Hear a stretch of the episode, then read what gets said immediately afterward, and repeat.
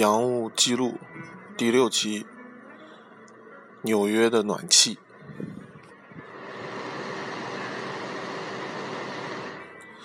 刚才录的这一小段嗡鸣的声音，就是我现在身边买的一个小型的电暖器，我今天准备用它来做封面。嗯、呃，是我到了纽约之后，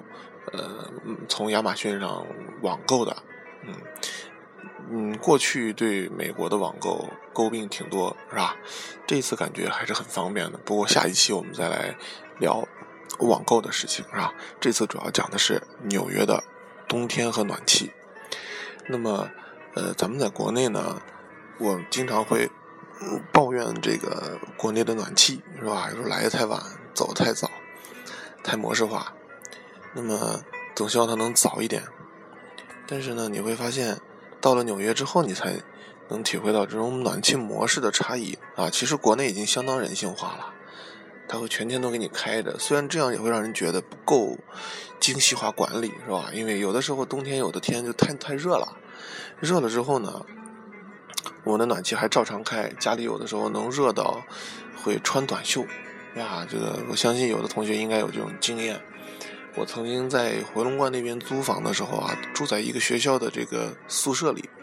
那个学校的宿舍呢，就是暖气啊非常足，夏冬天能够热到穿短袖睡觉，早晨起床的时候都能够喉咙干哑，然后呢流着鼻血，哎，就说明这个太热了，是吧？嘿，但有的地方呢，由于这个楼可能本身不严实啊，然后同时暖气也烧得不好啊，是吧？就会这个。嗯，特别寒冷啊，都会有问题。所以我认为这个问题主要出在一个精细化管理不到位。它给暖气和不给暖气是一道一道命令，同时几号来暖气，几号关暖气，各地统一时间，如此幅员辽阔的一个国家，对不对？你命令一刀切，这个一定是有问题的，中间就一定会有照顾不到。所以我们不应当是以这个开暖气为标准，而是以暖和为标准，对不对 ？OK， 所以想到这个点的时候呢，就会感到这个，所以就有的地方就会特别热，有的地方就会特别冷，是吧 ？OK， 这是我在国内的这个呃暖气的体会。那么到了这边呢，就发现，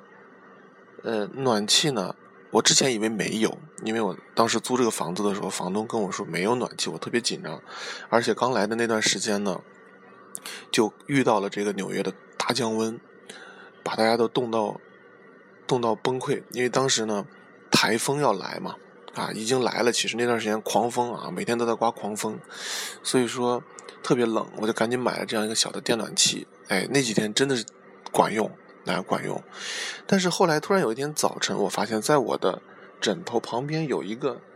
粗的铁管在墙角，这个铁管是一个暖气管。哎，我就发现一个小特点，就是其实那几天特别寒冷的日子里，这个暖气管是特别热的，哎，烫手，哎，但是呢，它有时候开，有时候不开，所以呢，我就摸了摸规律，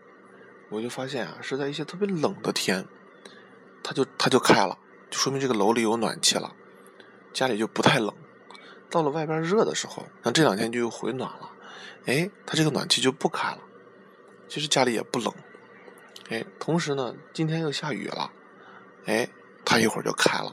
所以其实这个就叫做精细化管理，我觉得就是在天冷的时候达到多少度，是吧？暖气就应该开，到这个室温达到多少度，这个暖气就应该停。我认为，哎，这样是不是就又能把这个资源得到一个呃节省，同时呢，让人们感到温暖，是吧？让住户感到暖和，是不是？相对来说会更好，所以呃，我体会出一个非常大的差异，就是我们究竟应当是关注做了还是没做，还是关注做完的结果好不好，这是两个指标，两个对应的目标。所以当我们想让使用者更暖和的时候，哎，那么精细化管理会让它暖和，需要的时候开会让它暖和，但并不会让感到燥热。哦，如果为了有暖气，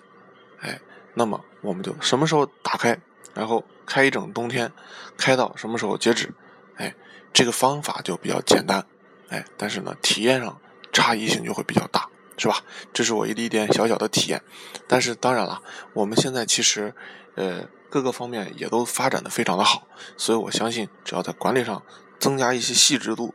我们一定会越来越好的，是吧？这是今天的一点小小的感触，唠叨了五分钟啊，希望大家能够不要烦我。